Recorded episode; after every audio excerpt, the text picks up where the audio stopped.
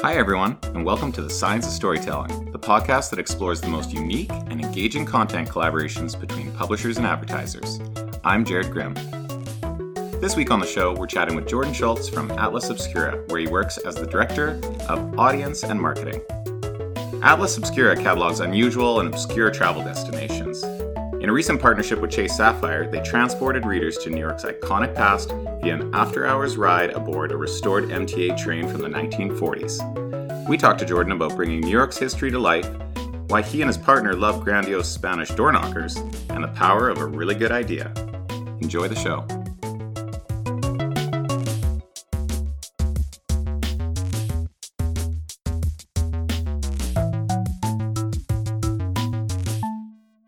So, first off, Jordan, uh, why don't you give our listeners an idea of, you know, your career path? What, what are you doing with Atlas Obscura, and how did you get there? Yeah, absolutely. I'll take the second one first, if you don't mind. Uh, I actually uh, started in economics and policymaking. So I have a master's in economics from University of Chicago.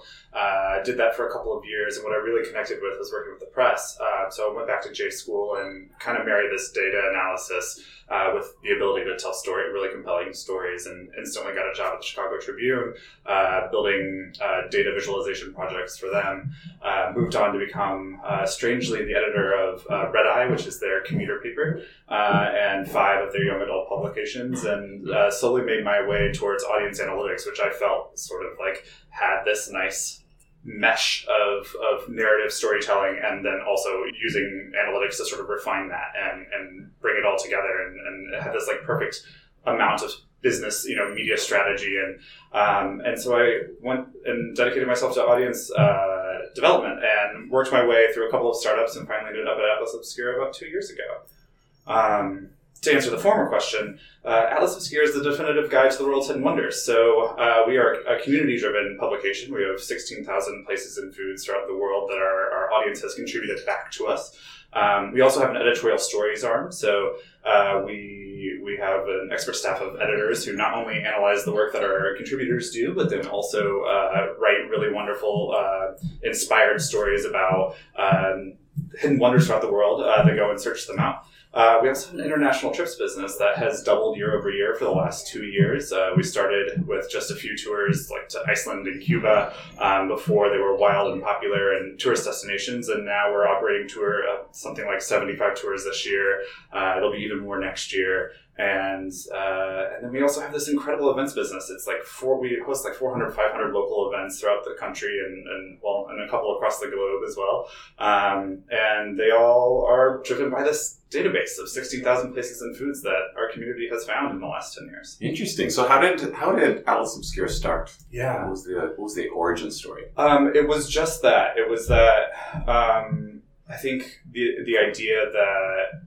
wonder can be found near and far. Uh, so we had uh, Josh and Dylan had a very wonderful uh, theory that um, we could chronicle all of these underserved, under-touristed, but still valuable locations and destinations throughout the world that really should deserve some love. It shouldn't just be, you know, the, the Colosseum in Rome is, is wonderful, but it shouldn't just be that. Yeah. tourists shouldn't just flock there. And similarly, there were pinball machines hidden behind a laundromat in Brooklyn, and nobody knew about this thing, right? Except for perhaps some local Brooklynites. Um, and so Josh and Dylan really thought, hey, what if we told these stories and what if we uncovered them for the, the rest of the world um, and tried to spread out that tourism and make it a little bit more even uh, for, you know, the small town clown motel in Nevada or the, uh, you know, uh, the the hidden sort of uh, tiles that you w- might not know were there in Grand Central Station.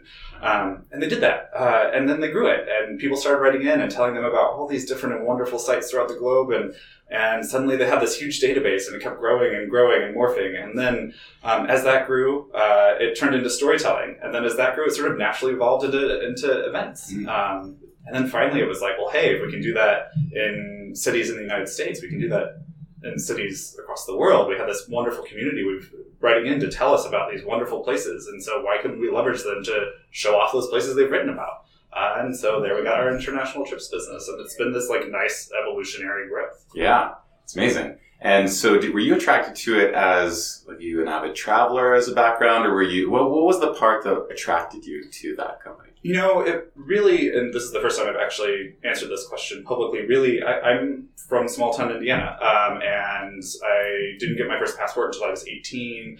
Um, and I moved to Boston for college, and I was like, hey, I'm meeting all these people who are not like me, and I need to figure out how to learn more about this. And I just wanted all different types of experiences and sort of like buck the like insular uh, lifestyle I was living before. And uh, yeah, I, I, think that that's always been a part of it. But I also think that Atlas Obscura is unafraid of telling stories from the past. History is all telling, and history is very tired, or tied and married to place, and and so it fits right in with Atlas Obscura. And I've always been interested in that with the economics background, and and so yeah, it just is like the perfect amalgamation of of everything I've kind of worked on and, and done up until this point. Yeah, it's super interesting company. It's hard to fit it into a box. If it's a is it a media publisher? Is it a travel company?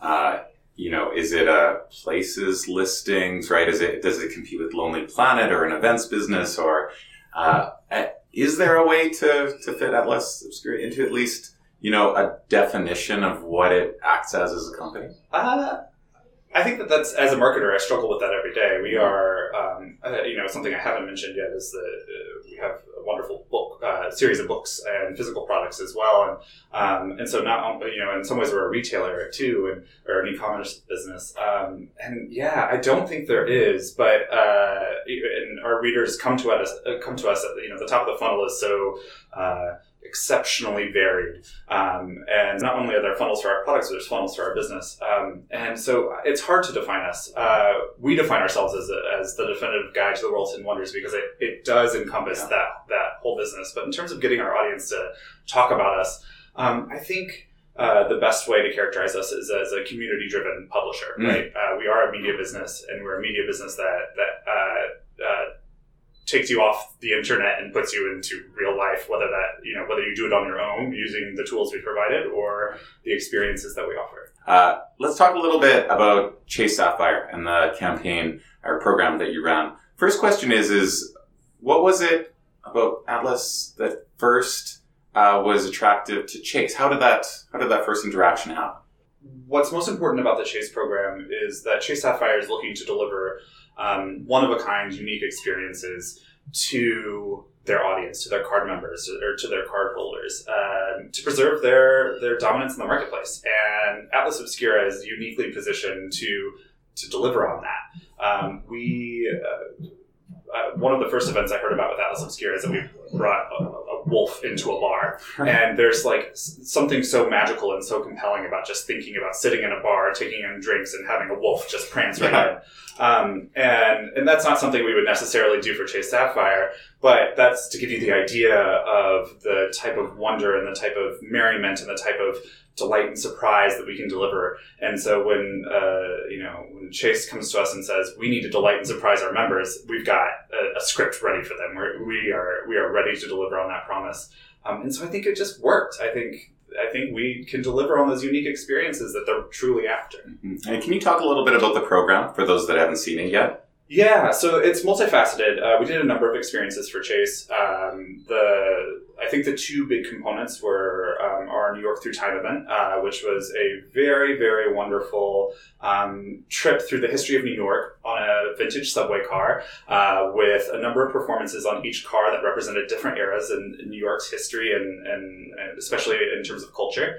Um, and then a Philly event that celebrated uh, filmmaking in Philadelphia, which is actually quite influential um, at an Art Deco high school uh, that is uses used as an event space and um, with a number of incredible live explore, uh, performances. I think we're here to talk about Chase or about the New York Through Time event. Honestly and objectively, I don't think that I've ever experienced something quite like that. Yeah, well, I imagine because you're pulling together a bunch of members, right? Chase yeah. members, and they're going through time, but they're doing it through transit, essentially. Yeah. Uh, can you talk about that's more than doing, you know, a 750 word post, right? Like this is this is a lot of logistics, a lot of variables. I imagine there's a lot of permissions that are required, uh, and it's all happening uh, where you have to do it at a certain time, so you have time constraints. Can you talk about what it took as uh, operationally to make that happen? Was there were there any things that that you didn't expect were going to happen that did happen?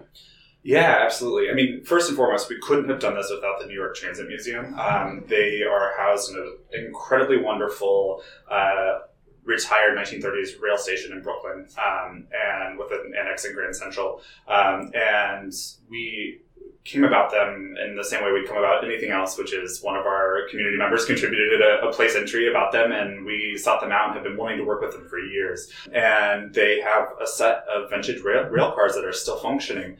And so, from having them as a partner, really made the getting permission from uh, the MTA. Um, not that difficult, right? Um, and they were able to navigate those waters for us. Um, they got uh, some of the best uh, rail car drivers in, in the city to to join us and to drive each of these cars, which takes special care. I think the one thing that was really unexpected was actually the programming of the content that was in each of these rail cars. So we had a um, we had cars that spanned themes from the 1920s to present day, to sort of like a retro future concept and we thought, well, we could do something like we could do spoken word or we could do poetry. But then as we took these rail cars through the subway, we started listening and we realized like, damn, the subway is really loud. Right. um, and so we had to search out acts that were not only visual, but really loud themselves so they could compete with that sort of uh, track noise and the, the sort of the bumps and the shakes of, of the MTA. Um, and so that's how we landed on sort of like musical performances and, uh, and dancers and, and the like. Um, it was really just to compete with that awful, awful train noise yeah. that we hear every day on our morning commutes. Yeah, you're competing with the loudest background noise you can probably imagine, and you're trying to create these really immersive experiences with people.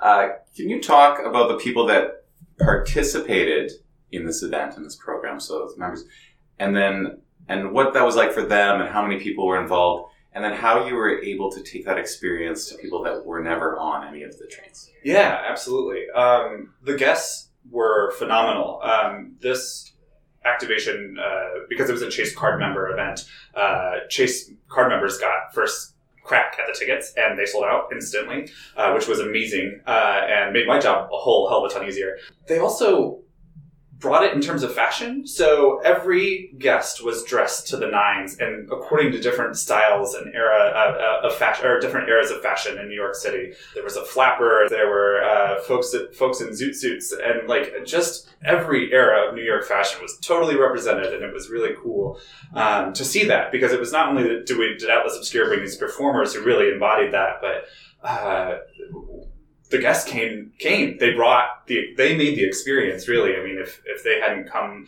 um, capable of swing dancing alongside the performers in the 1920s car super interested in the folk performers in the 1980s car um, we wouldn't have had the event wouldn't have been as spectacular as it was. And then from there so you have these people that are experiencing it and they're all dressed up and they're enjoying it.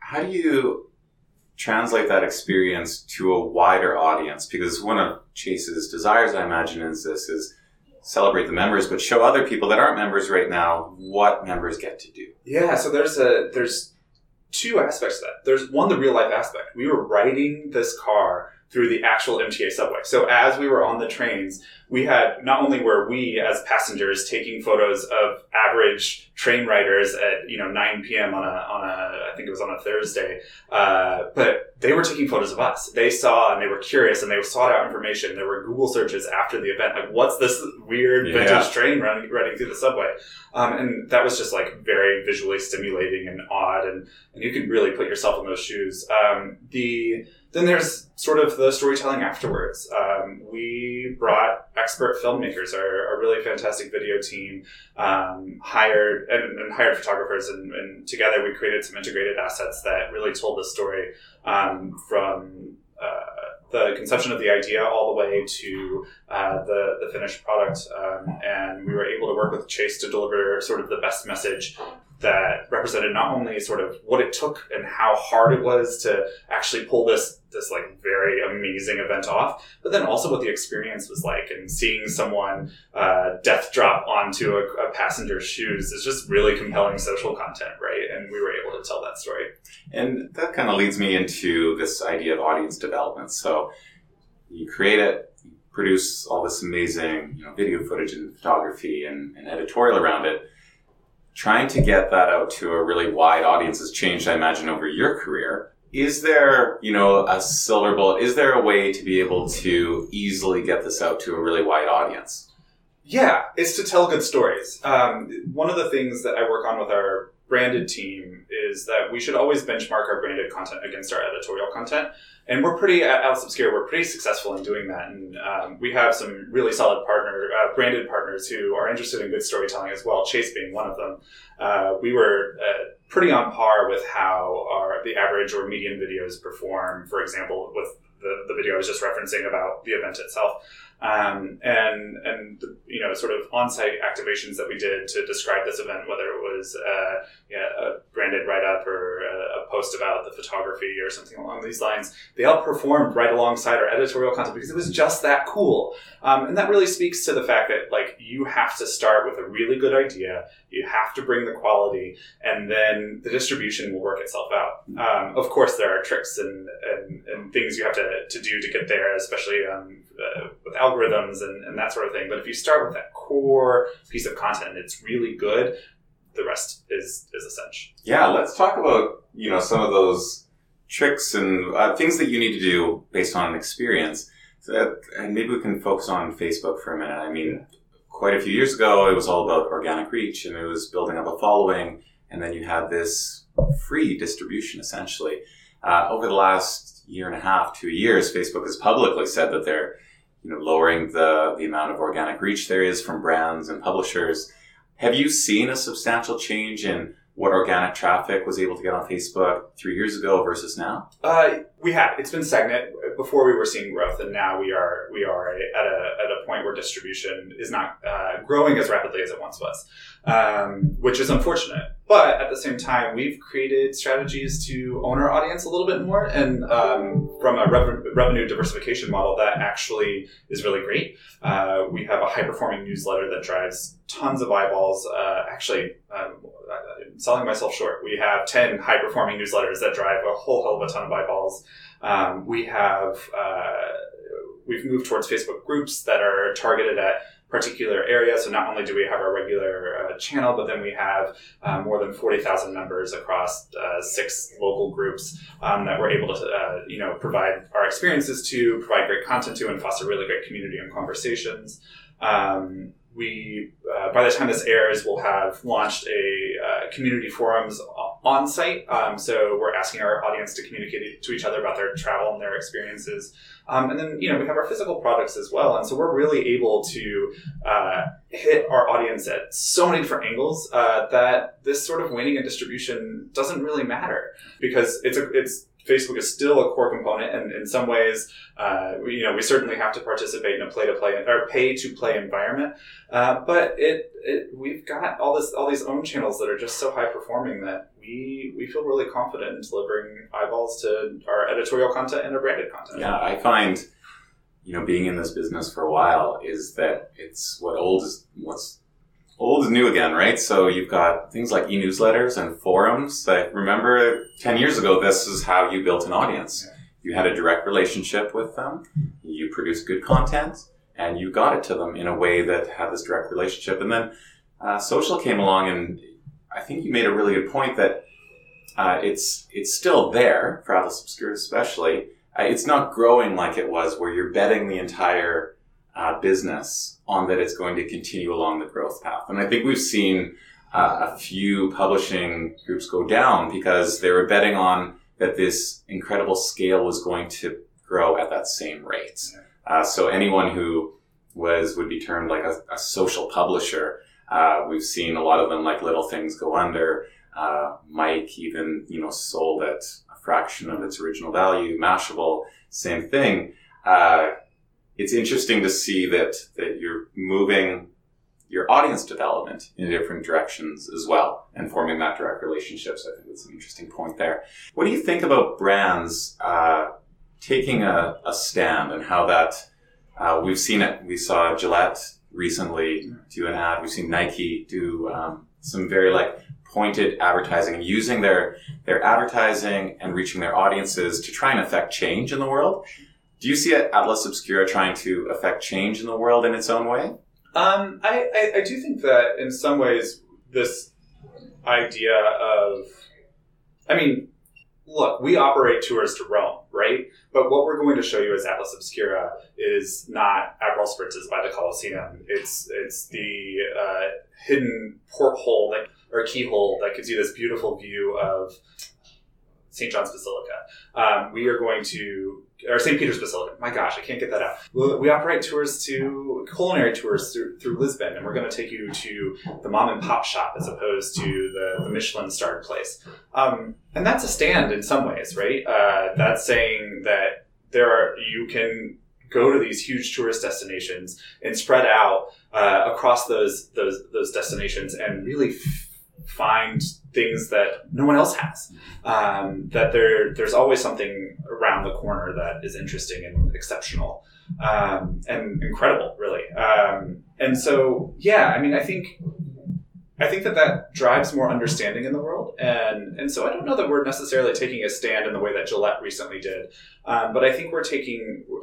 I like this word challenge. I think we're challenging uh, people to think beyond uh, what Instagram delivers, what or what you see in your Instagram feeds. I think we're, we're thinking about um, how to intellectually stimulate audiences beyond uh, sort of these classic structures, which are wonderful and you should absolutely go see. But we're trying to spread out that that tourism, that over tourism, that bring masses masses and masses of people uh, and really damage each and every one of everyone's um, experience of, of that place. Yeah, with you being so close to to all of these places and these, do you have any? What's your what's your current favorite hidden gem?